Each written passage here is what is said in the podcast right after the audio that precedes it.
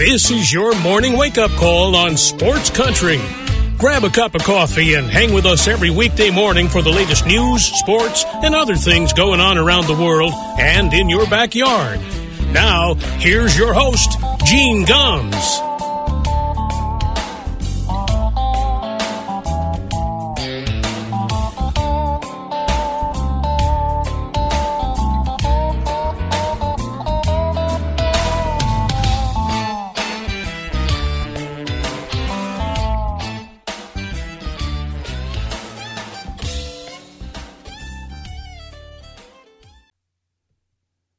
Good morning, everybody. It is 6 minutes past 9 o'clock. We're in Hayesville, North Carolina, a beautiful Friday morning. Welcome to a TGIF wake-up call here on Sports Country Radio. We finally got baseball for junkies like me. It's been too long. We've had almost a week off since baseball. I love the World Series. I am really excited.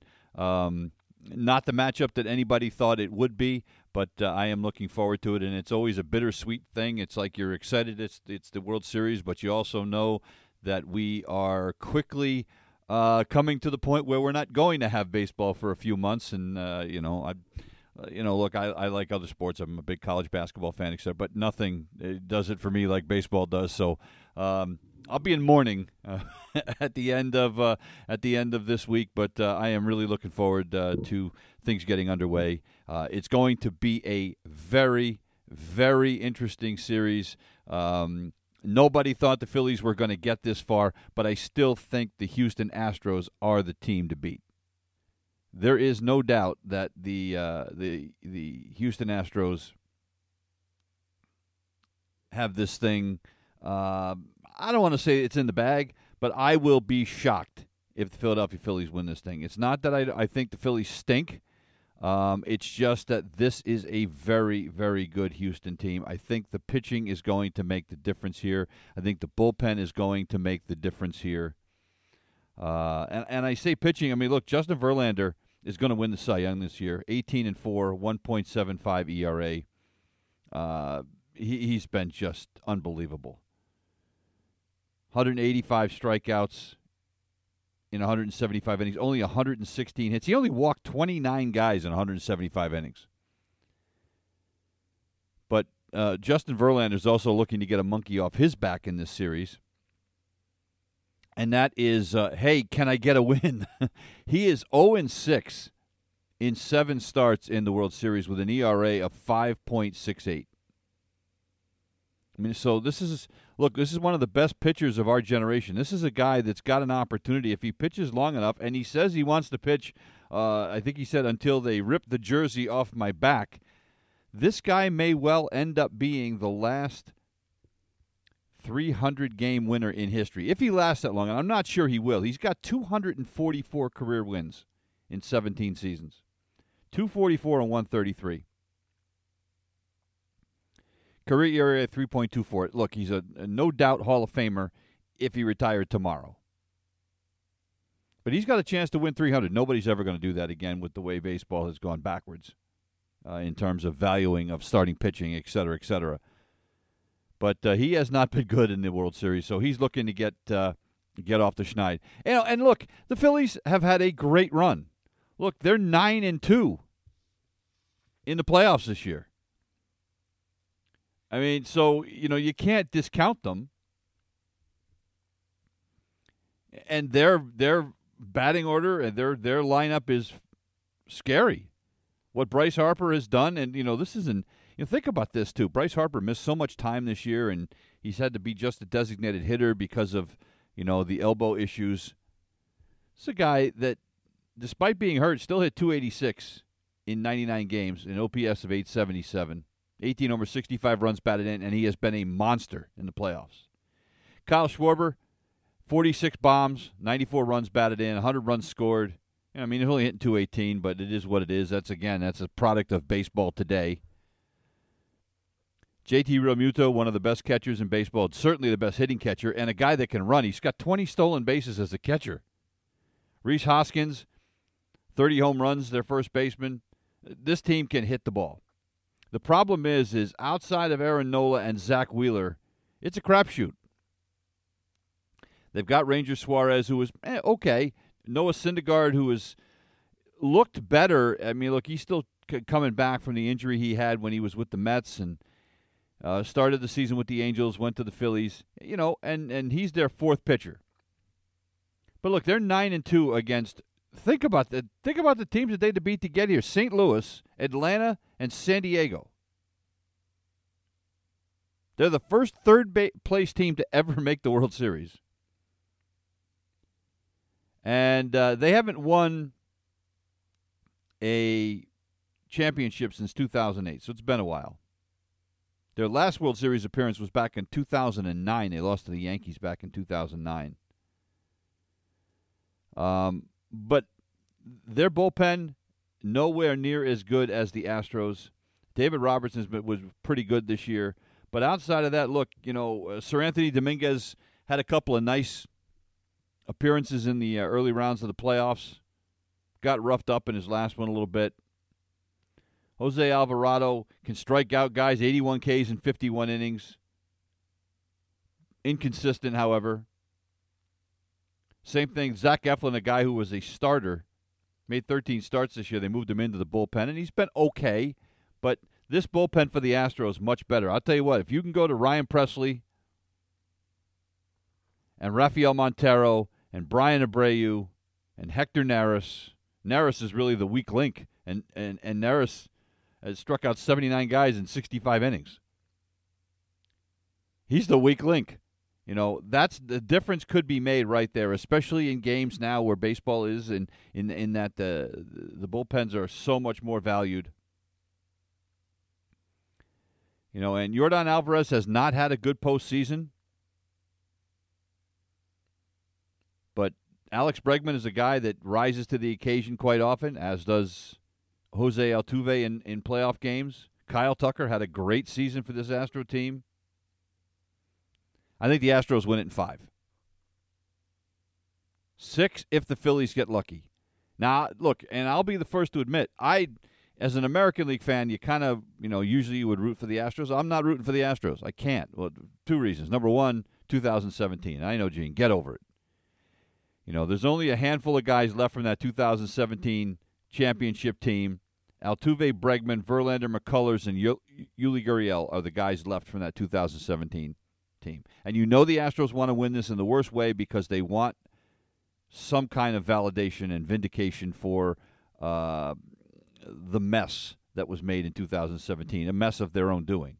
But you know they want this one because they're tired of hearing about 2017. But also, I have family in Philadelphia. My grandmother was born there. My mother lived there for a long time. I have cousins there.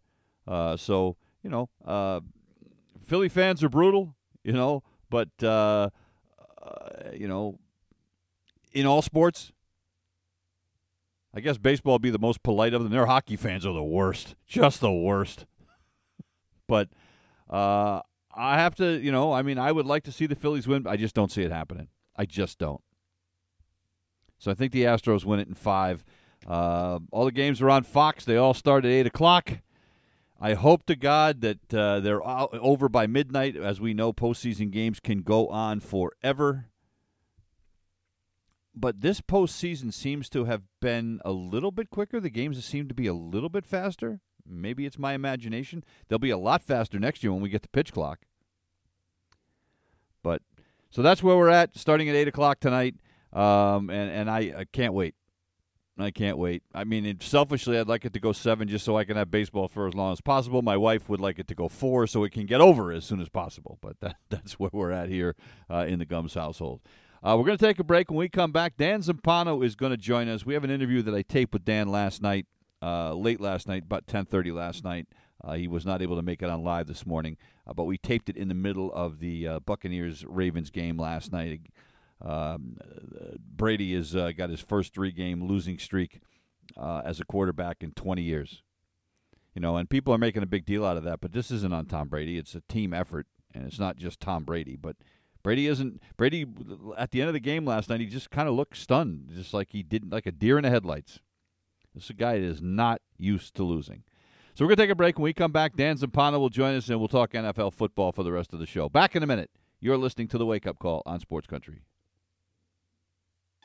Welcome back to The Wake Up Call, and as we are every Friday, we are thrilled to be joined by the one, the only Dan Zampano of the Sunday Card.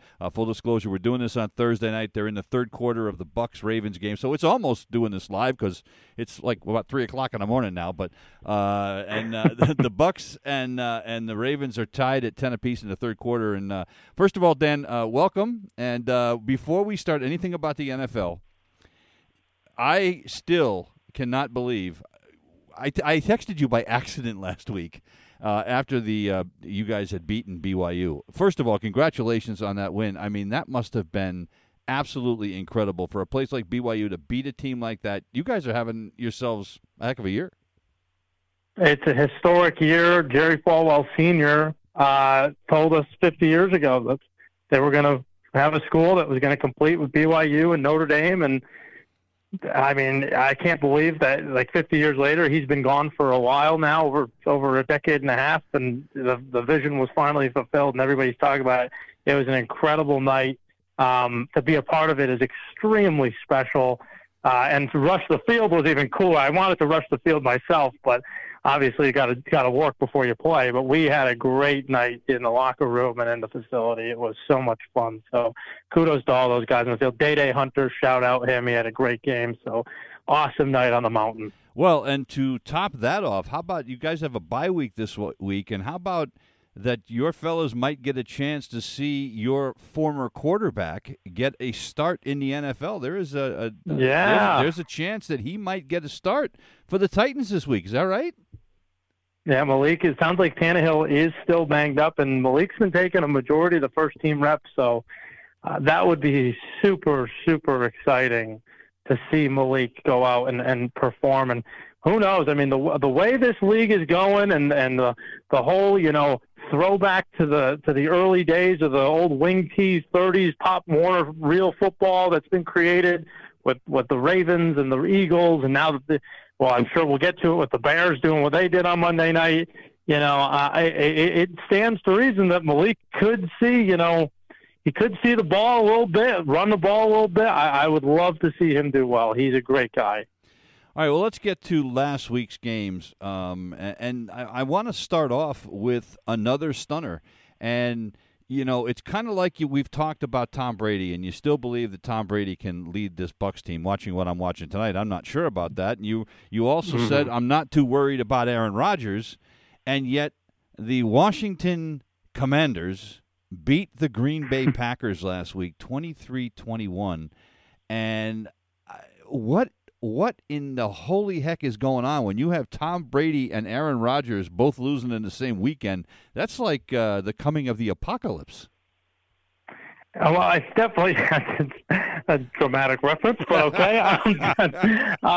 It's definitely what I would characterize as a changing of the guard where greatness is so few and far between now, and to see it now starting to wither away. I've always said this, and I'll continue to say it. I have Aaron Rodgers as the top 5 quarterback of all time, and Tom Brady is the greatest quarterback of all time. And, you know, I also think it speaks to the idea, and there's another guy here that's going to be losing his job this week is Matt Ryan, right, who for years had been very, very good. And now that guard, that older generation of quarterbacks, is now really falling by the wayside. I think we can say that. I think that the Bucs still have a Super Bowl team. I do think that. I think they can still threaten to do that because of the talent that they have. I do think that they have played below their standard for some reason, whatever it is. It seems like even tonight as we watch it, Brady's accuracy has certainly been less than what we expect of him. So from last week, it kind of carried over to, okay, you're playing a Carolina team that had no business doing what they were doing, but they still have a good defense. It's not that they don't. That offense is putrid, and I think the defense more so kind of let the Bucs down a lot there, and especially knowing that they needed to win that game. The defense needed to win that game. They needed to pick their team up, and they couldn't do it. Right. It was just the way the game kind of flowed. Look, if the Bucs score, I think, 17 points in that game, I think Carolina may even lay down and they may not even get to 21 points. But even so, you know, they're not playing as a cohesive unit. And the fact that they're tied tonight with another struggling team in the Ravens, you know, kind of speaks to that a little bit, that they couldn't get off the mat and not lose. You know, they'd be losing 5 out of 6 games if they lose tonight. Right. For the Packers are kind of the same boat in a lot of ways, but to me, I believe that the Packers are this close to executing correctly. Their guys just need to perform better. Again, I don't put it on Rodgers. I more so put it on a couple of things with the Packers. First off, the coaching is horrible. I mean, Matt LaFleur, the fact that we put up these stats about how good Matt LaFleur is, he's won the most regular season games of any coach, and they put him next to Lombardi and Hallis and all. It's totally insulting. Right. And then the second thing is their special teams. I mean, they brought in Rich Bisaccia to fix the special teams. It still hasn't worked. I mean, again, they give up a muffed punt to get the Washington Commanders the ball at the 5-yard line again. Right. You know, it's you know, the same song and dance all over again. And, you know, I don't know. The more things change, the more they stay the same with the Green Bay Packers. They're I made the comparison as, you know, I'll compare it. Them and the New York Yankees are basically the same team. They haven't won anything in a decade, and they continue to do great in the regular season, and they fall apart in the playoffs. And they are much, much worse team than they lead on to be when it gets into December and January. Mm-hmm. And, you know, I kind of put that comparison together to say they have become more of the elitist, historic franchise in the league that believes that, you know, we only need that quarterback to be able to fix all their problems, and they do not have good leaders. And, you know, to me, I think that's where the culture right now in Green Bay kind of lies. And, you know, I think that the good thing for them and both these teams is that the NFC is so bad that they still have chances to make the playoffs and still go on deep runs. You know, the thing with the Packers that bothers me, it's almost like they've just said, screw it, we're not going to run the football. I mean, Aaron Jones... Yeah, carried it 8 times, but he was a better receiver than he was a running back last week. When you've got Aaron Jones and A.J. Dillon and you've got 38 yards on the ground in a game, I don't understand that. And that might be, I guess that's where you got to go with LaFleur and go, what are we doing? You know, I mean, I don't understand it.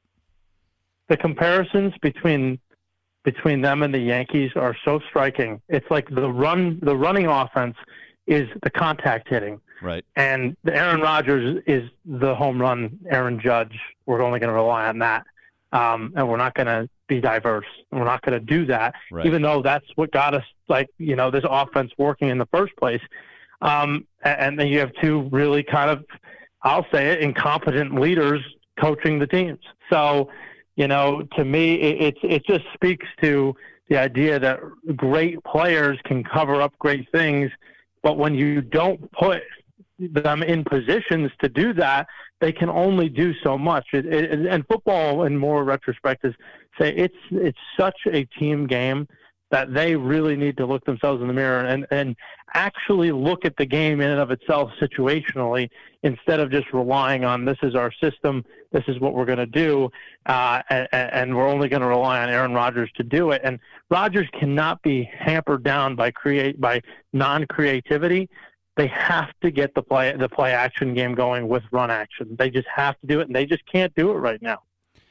All right, so the other train wreck of the week last week was that Patriots game against the Bears. And again, you know, it's one of those where you figured that in that soft part of that schedule, the game that they had to worry about was the Cleveland Browns. You never thought that the Bears, all of a sudden, Fields is looking like Lamar Jackson last week, didn't he?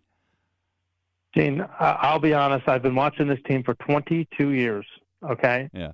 Never in my life have I been more embarrassed after a win or after a loss than that game. Yep. It is by far the most embarrassing because we've seen the Patriots get blown out before. They went to Nashville a couple of years ago and they got blown out in Tennessee. Obviously, the Kansas City game, the Monday night, the famous one, the on to Cincinnati game.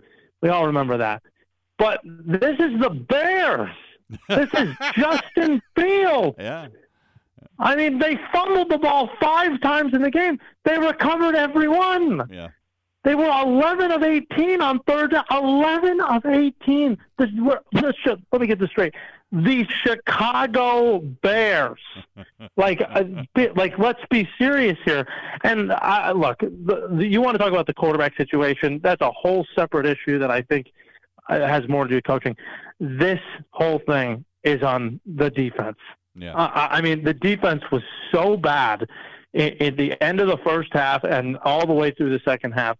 It was so terrible. The Bears just picked on them and picked on them and picked on them on the edges.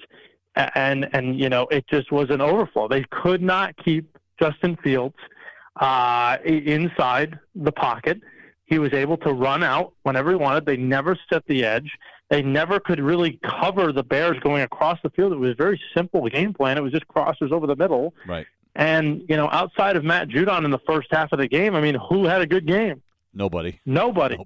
So, you know, that speaks to that. And, you know, they really couldn't. I mean, more penalties on the offensive line. Trent Brown this time. Yep. It was a disaster. And it just was as shocking could be that a Patriots team could lose on Monday Night Football in front of a national TV audience, having extra time to prepare for a Bears team that absolutely stinks on offense. I'm just flabbergasted that they lost this game. All right, so let's get to the quarterback part of it. And was this mishandled by Bill Belichick? You know, I think so, but I don't know if I blame Bill as so much as what is the thing that is different between when Mac Jones is in the game and Bailey Zappi is in the game. Why are they playing so differently?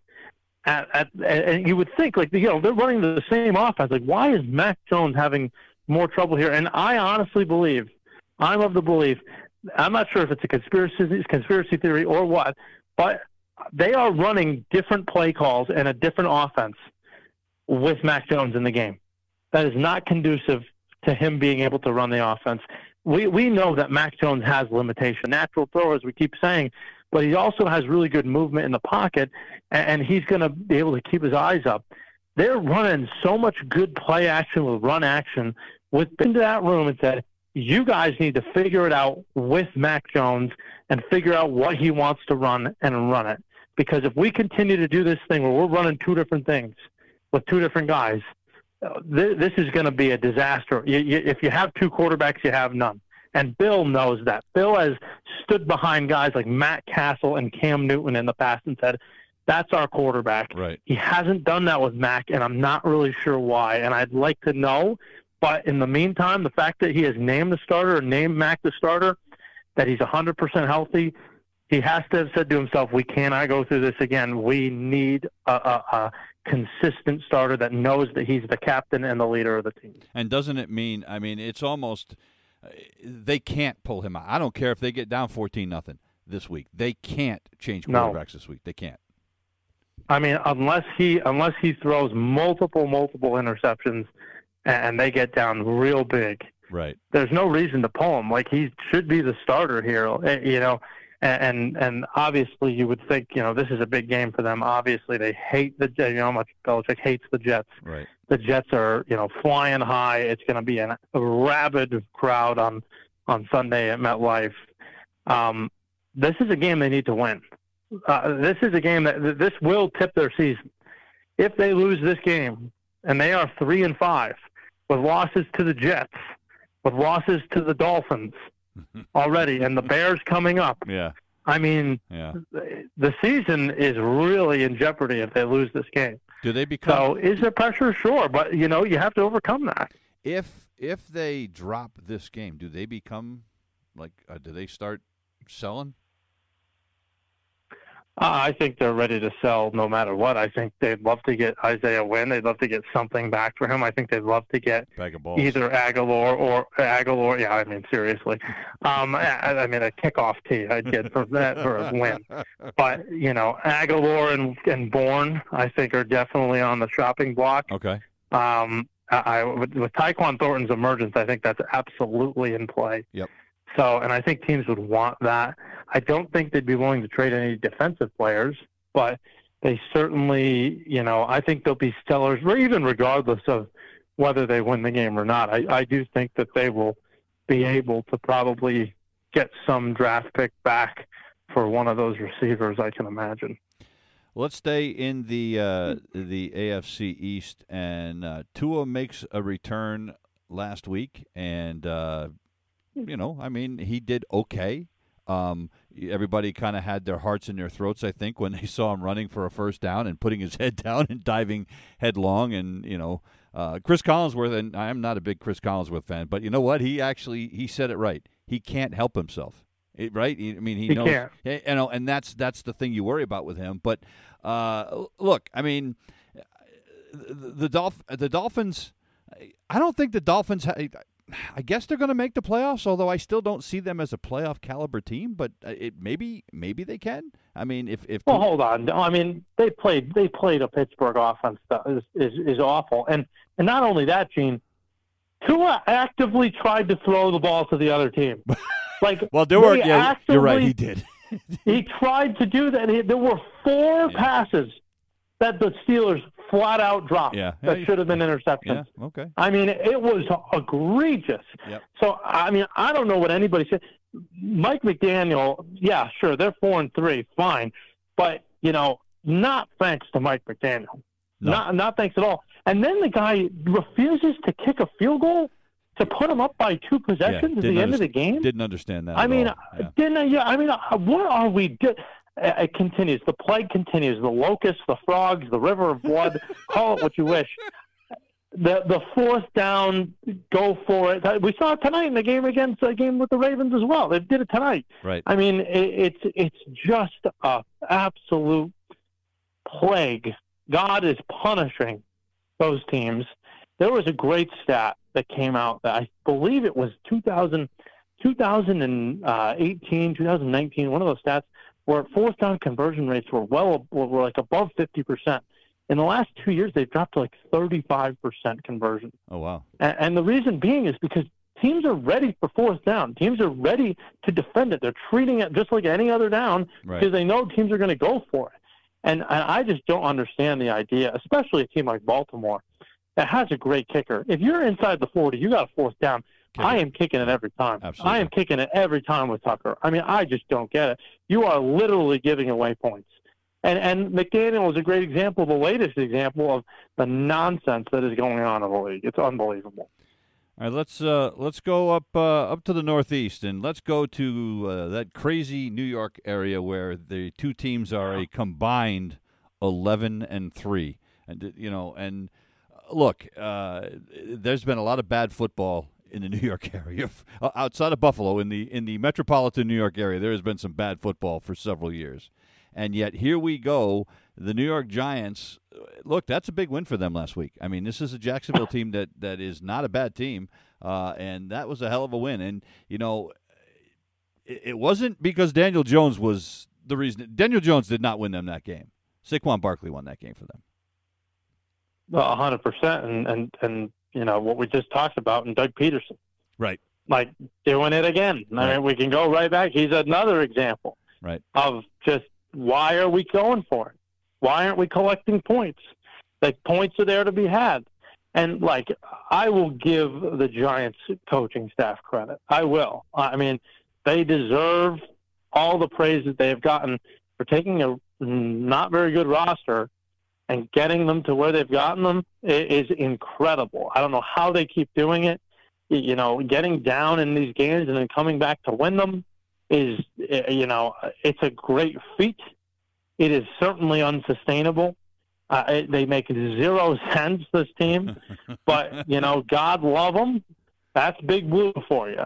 So, to me, you know, what's the guy from Breaking Bad say? I think he said they can't keep getting away with this.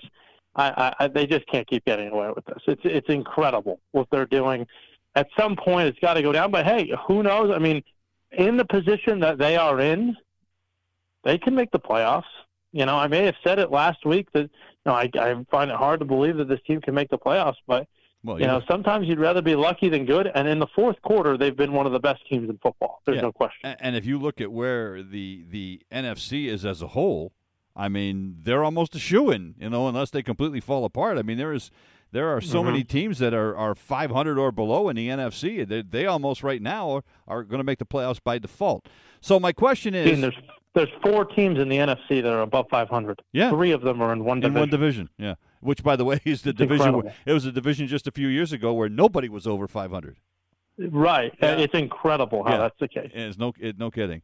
So my next question to you is the Jets beat an absolutely hideous Denver team. And, by the way, I guess the Denver coaching staff and Russell Wilson got a vote of confidence this week, which probably means they're getting fired next week.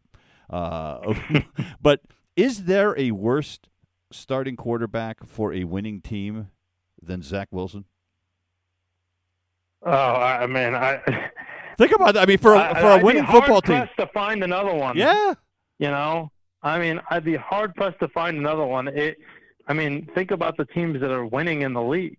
Maybe Tua. You can go through Tua, Daniel Jones. Yeah. I mean, that's about it. Who would I rather be? Like, you know, a great question. There's a 6-hour TV, 6-hour radio show you could do. I mean, on that one, but you know, to me, it's the Jets' offense is just awful. Yeah. I mean, it is awful. Now they lose one of their best pieces in Hall for the season. Right. I mean, that is brutal. Now they do trade for James Robinson, and that's a great trade for them. You know, get a bigger back, but I mean, they are afraid to have this kid throw it.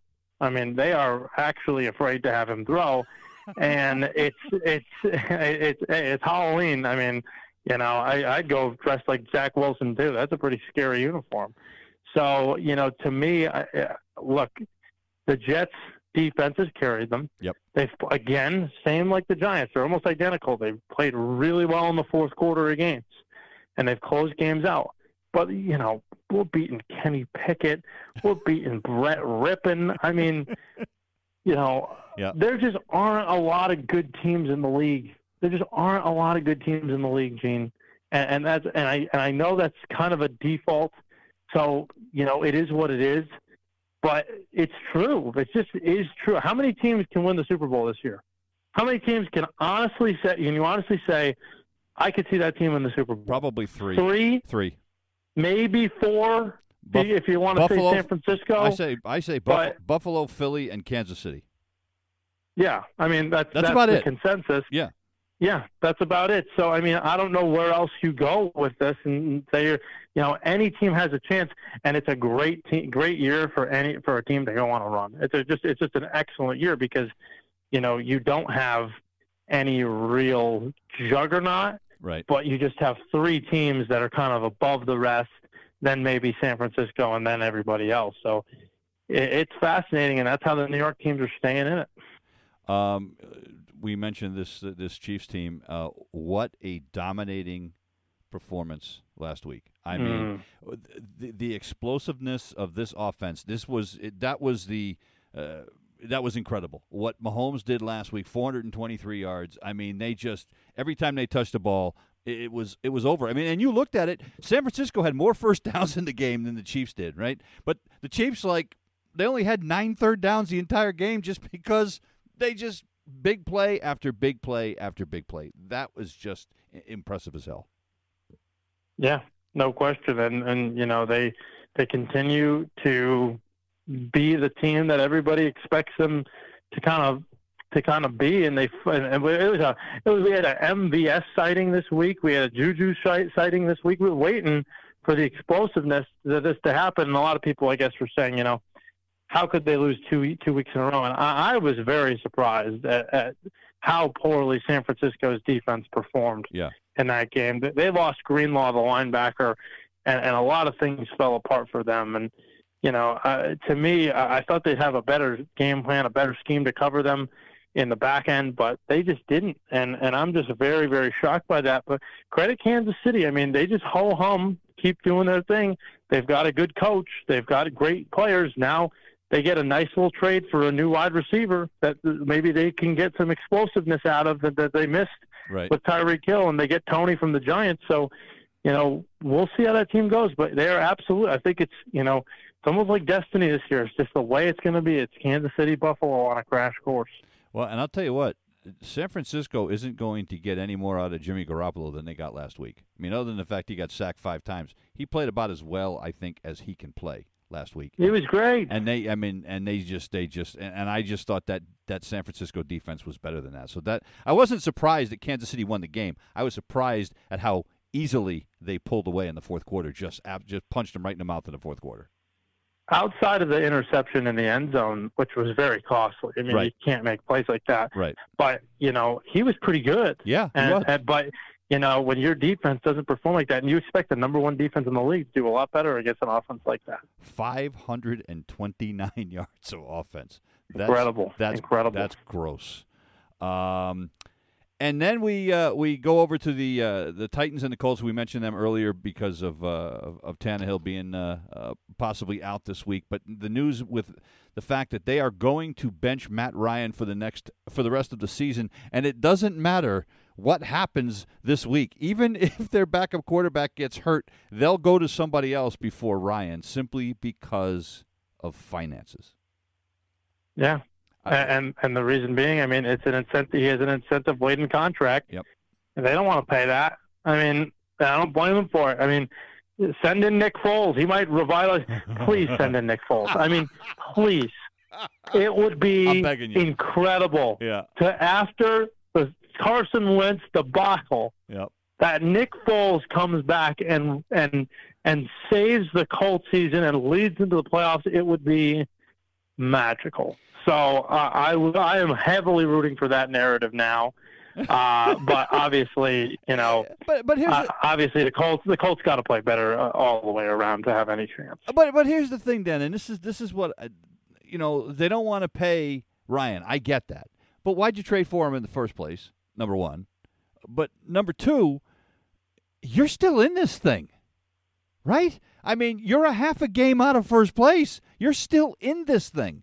So to me, but they see it. I mean, like it's like with the Giants, you know, like they know they're not where the Giants are. What are they, 3-3 now? Yeah, 3-3-1. I mean, yeah, 3-3-1. They're a .500 football team with a turnover differential of -7. Right. They turn the ball over more than anybody in the league. The offense has done nothing. You know that. I know that. Heck, the aliens watching us on Mars know that. So you know. So you could see it. I mean, look at the games they've won. Right. Kansas City throws up on themselves in the fourth quarter. Denver throws up on themselves in overtime. They tie with the Texans. I mean, yeah, sure, it took a back-footed throw to beat the Jaguars. They know that it's not sustainable, and I commend Reich for doing the right thing for his team. Ryan's not playing well. He's turning the ball over. He's not taking care of the football. He shouldn't play. Okay. You know? That's it's right. The same thing with Mac Jones. If Mac Jones doesn't take care of the football, he shouldn't play. Period. End of story. One of the other big-name quarterbacks did come back last week. Dak Prescott came back and kicked off the rust pretty quickly. You know, I mean, I don't think Dallas – I mean, I know they were playing at the Lions, so we can't get too excited about it, but that was still a pretty good – for a guy that had been out for a while, he looked pretty good coming back. Yeah, he looked okay. I thought he, you know, needed some time to acclimate in the first half, but you know, they did what they had to do in the second half, and really towards the end of the game. And I think Dallas, like we've talked about, Dallas needs to continue doing what they're doing with Cooper Rush, with Dak Prescott. You know, I mean, they need to keep kind of not handcuffing the offense for him, but you know, managing the game in a way that the game calls for each week. It's a script that you write as the game goes along, and they can be explosive. Yeah, they have two great running backs. And that's what they don't need to rely on the offense to win games. Well, that's one of the things where I was going to go here is that, you know, you've been calling, you know, for a while for, you know, Pollard to get more touches, and he did last week. Please, you know, please. I mean he's you know, look, Zeke Elliott, his resume is what it is. But Pollard right now is a much more explosive player than Zeke Elliott. I mean, if you give Pollard 20 carries and Zeke 15, I mean, they're both getting a pretty good reputable amount of carries and a pretty good amount of touches. Even if it's not in carries, they can get it in the passing game. Right. I mean, the possibilities are really endless because of the ability for Zeke to catch it and for Pollard to catch it out of the backfield. You have two very diverse running backs. Right. So, you know, utilize that. You put them in the slot, put them on the outside receiver, and let's go to work. And, you know, rely on that defense. They made an underrated trade this weekend that was made with Jonathan Hankins getting traded to the Cowboys, defensive tackle. He can't pass rush to save his life, but he can really run block. I mean, he is one of the better run stuffers in the league, and that bolsters that Cowboy defensive line. I think that's a really sneaky trade to help the Cowboys defense that is, in my estimation, I do my power ratings every week. I got the Cowboys rated the second highest defense in the league. I mean, they're really that good. All right, let's get to this week's games. And my friend, it's not getting any better. You 3-4 last week. Yeah, and really bad on the Sunday card too. Just my war. It was the first week of the year, Gene. We had 7 straight weeks of winning weeks. First week of the year, we had a losing week this week. So we got to get better. Let's. We got a few to talk about. Let's start off. Let's start off in New Orleans. Interesting game this week between the Raiders and the Saints. Look. I think the Raiders season is over, I think. But New Orleans, being in that NFC South, is still in this damn thing.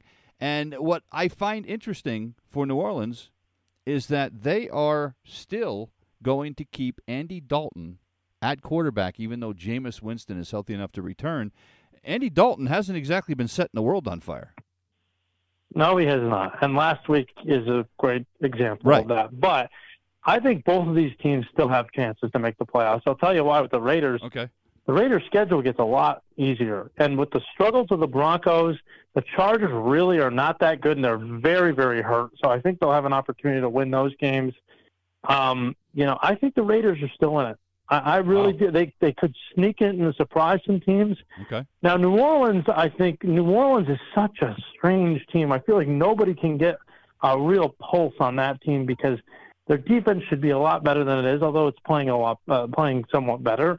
And their offense is kind of not, we talked about last week, not a ton of identity here. They were missing a lot of guys last week. This is a hard game to pick because I don't really know if Marshawn Lattimore is going to play. I don't know if their other corner, Adebo, is going to play. If they play, and, you know, I'm going to think that they will, Waller may not play. Adams has been sick. He hasn't been practicing all week. Very strange game. I'm going to take the home dog here. I'm going to take the Saints to get a big win at home against the Raiders, who just, you know, the Raiders are a good team, but, again, in the fourth quarter, they just fall apart, and their defense is just wretched. So I'm going to go Saints to win the game. Tennessee is at Houston. Tennessee is a 2.5-point favorite, and we could have a Liberty quarterback sighting this week. So what do you got? I mean, does it matter whether it's Malik or whether it is Tannehill? Because I mean, they've got they've got one of the best running backs in the league. So I mean, you just hand it off. Yeah, you could just hand it off, Gene. I don't think it does matter. No, because this is my upset of the week. I'm going to take the Texans. It doesn't matter. Come on, I'm going to take the Texans to win the game. Yep, I'm going to do it. I like the Texans here. If you look at the numbers, by the numbers, this is very interesting. The Texans, in their last 8 home games against the Titans, against the spread at least, they are 7-1 against the spread. Oh, wow. In their last 8 home games against the Titans. And look, the Titans are a kind of hold on to the lead and hold on to your butts type of team. Like, they just really do not play well in the fourth quarter. They do not close out games. And neither do the Texans. We can't say that they do. But, you know, at the end of the day, I think the Texans are actually not that bad of a football team. They just don't have a very good roster. And Lovie Smith has coached that team up really well. The defense is still good. Tennessee is very, very average. I mean, they're very, very average. So I think Houston, they haven't played at home in a month. I think they'll be very excited to play at home and get a good – nice in-division win against a Titans team that, you know, like I said, is average at best. I don't think they're great. I don't think they're bad. They're just kind of average. So I'm going to take the Texans. Wow. All right. Let's go to MetLife, and the Patriots are at the Jets. Patriots are somehow a 2.5-point favorite here on the road, despite that disaster last week. Well, I think that's the reason. I mean, I think people see that and they say, how can the Patriots lose to the Bears at home on Monday night? Now they got a short week against the Jets, who are, you know, as hot as a pistol. They've won 4 in a row for the first time this century. I mean, goodness, you know. And you know, it's been 6 years since they've beaten the Patriots. They haven't beat them since 2015. Is that right? So wow. That's true. 12 straight. Okay. So Geno Smith, the last quarterback to beat the New England Patriots, is the Jets, and wow. Look what he's doing now. Right. So, the Pats, yeah. Well, it'll be a good game, and the Pats will definitely have to get up. They'll have to get past the first half of this and not get down early. But if they can get to, I think, 17, 20 points, I think they can win this game, because I just don't see the Jets being able to do much on offense at all. They're just not very good on offense. They lose their best offensive weapon. Defensively, I think they can cause some problems, and it does worry me that Andrews got hurt in that game, and hopefully that he can come back on this line. But I do think the Patriots bounce back. I think they have to bounce back. They recognize that, look, we were 2-4 last year. We went on a run. We won 10 games. We're 3-4 this year. When you really look at it and compare it, you know, there's still plenty of opportunity and still a soft schedule in the middle of this thing. So, you know, it is up to them. It is up to them. We will find out. And Mac Jones getting a full week of actual reps this week. And it sounds like, you know, if they can move forward with this offense and get this offense running the way Mac really wants it to run, I think they can do it. Belichick talks all the time. The players play the game, right? The coaches will coach, yes, but the players have to be conducive to the coaches and the offense. And I think Belichick will hammer that away this week in that coach's room. First to 17 wins. I think so. Yeah, it might be the Patriots might win this one like 15-6. They'll be like 7 field goals in the game. Nobody scores a touchdown. Totally fine by me, Gene. So I looked at the standings today, and I went, the Minnesota Vikings are 5-1? Yeah. How about that? Arizona is at Minnesota this weekend. Minnesota is a 3.5-point favorite. Well, Gene, you know, this is funny that you brought this game up, because I'm going to give you a little insight and secret into the mind of how it all works for us at the Sunday card. Okay. I'm going to give you a little preview, because this is my favorite play of the week. Okay. I love the Arizona Cardinals here. Okay. I love them. I think the reason being DeAndre Hopkins coming back just gives them complete new life on offense. Right. If you look at the Vikings, I'm just going to give you a couple stats here and run through them. Vikings defense, they are 28th in defensive completion percentage. They are last in the league in defensive yards per pass attempt. They are last in the league in red zone defense. They are 30th in the league in yards per play. They give up the most. They are the worst team in the league against wide receiver ones in the entire league. They just give up so many points.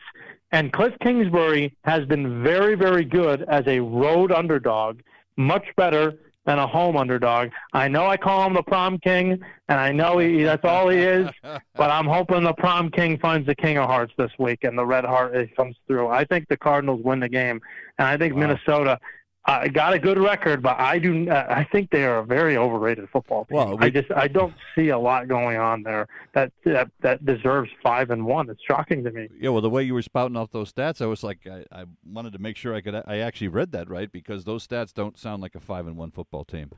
No, they're not. And Minnesota has been a defensive team for a long time. Not so much this year. Interesting game this week. The Rams at home against the 49ers. It's a 1.5-point edge for the 49ers. Look, I don't think this Rams team is very good, and I think this 49ers team is going to come in fired up after that, after the way they got lit up last week. But tell me what you think. San Francisco, 1.5-point favorite. Well, you know what we're doing here. I mean, we do. Yeah, I mean, yeah. And honestly, it's almost scary, because it's like, really? Like 1.5? Like, have they been watching the Rams? Like, right. You know, and you know that Kyle Shanahan, like, owns Sean McVay. Right. Like, owns him. So, Sean McVay off a bye, not very good in his career. I mean, I'm not afraid of that team. So, yeah, I like the 49ers here to bounce back after a loss. And, you know, and by the way, you got a full week of Christian McCaffrey to practice this week now. Yeah. I mean, yeah. I kind of like that, don't you? Yeah. I kind of like that. So I'm very excited to see what San Fran does. I know they already crushed them a couple of weeks ago on Monday night, and I'm sure the Rams are thinking about that. The Rams are going to need a really long, hard look in the mirror. I'm not sure what their offense is doing. So to go up against, you know, they really could have lost the game to the Panthers 2 weeks ago. They really could have. Yep. So, you know, I don't know. I don't know. They need to fix something real quick. And this is not the team you want to play right out of the bye. It's just not. All right, the New York Giants at Seattle. Seattle is a 3-point favorite. At some point, this has got to stop. So well, we've been saying that for like 3 weeks. Seahawks. Yeah, I know, but we are taking the Seahawks, and the reason being, look, the Giants have been great in the fourth quarter. Yeah. I know that they've been good, and even if they get down. I am not going to feel good about this until that hits triple zeros. But I will say this. With Metcalf out of the game, which is what it looks like, yep. I actually think that this bodes well for the Seahawks for one reason. I think the Seahawks are going to run all over the Giants. I think Kenneth Walker is going to be the big play here, the rookie out of Michigan State. Okay. If you look at the Giants, dead last in the league in rush yards per carry on defense. They give up the 28th most rushing yards per game. They've given up 140 yards rushing in 6 of their 7 games, Gene. Wow. I mean, they are just not a very good rush defense, but they have been schemed very well.